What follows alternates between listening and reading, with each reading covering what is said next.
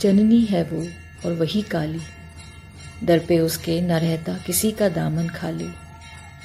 हमको था इंतज़ार वो घड़ी आ गई, होकर शेर पर सवार माता रानी आ गई। होगी अब मन की हर मुराद पूरी, हरने सारे दुख माता अपने द्वार आ गई।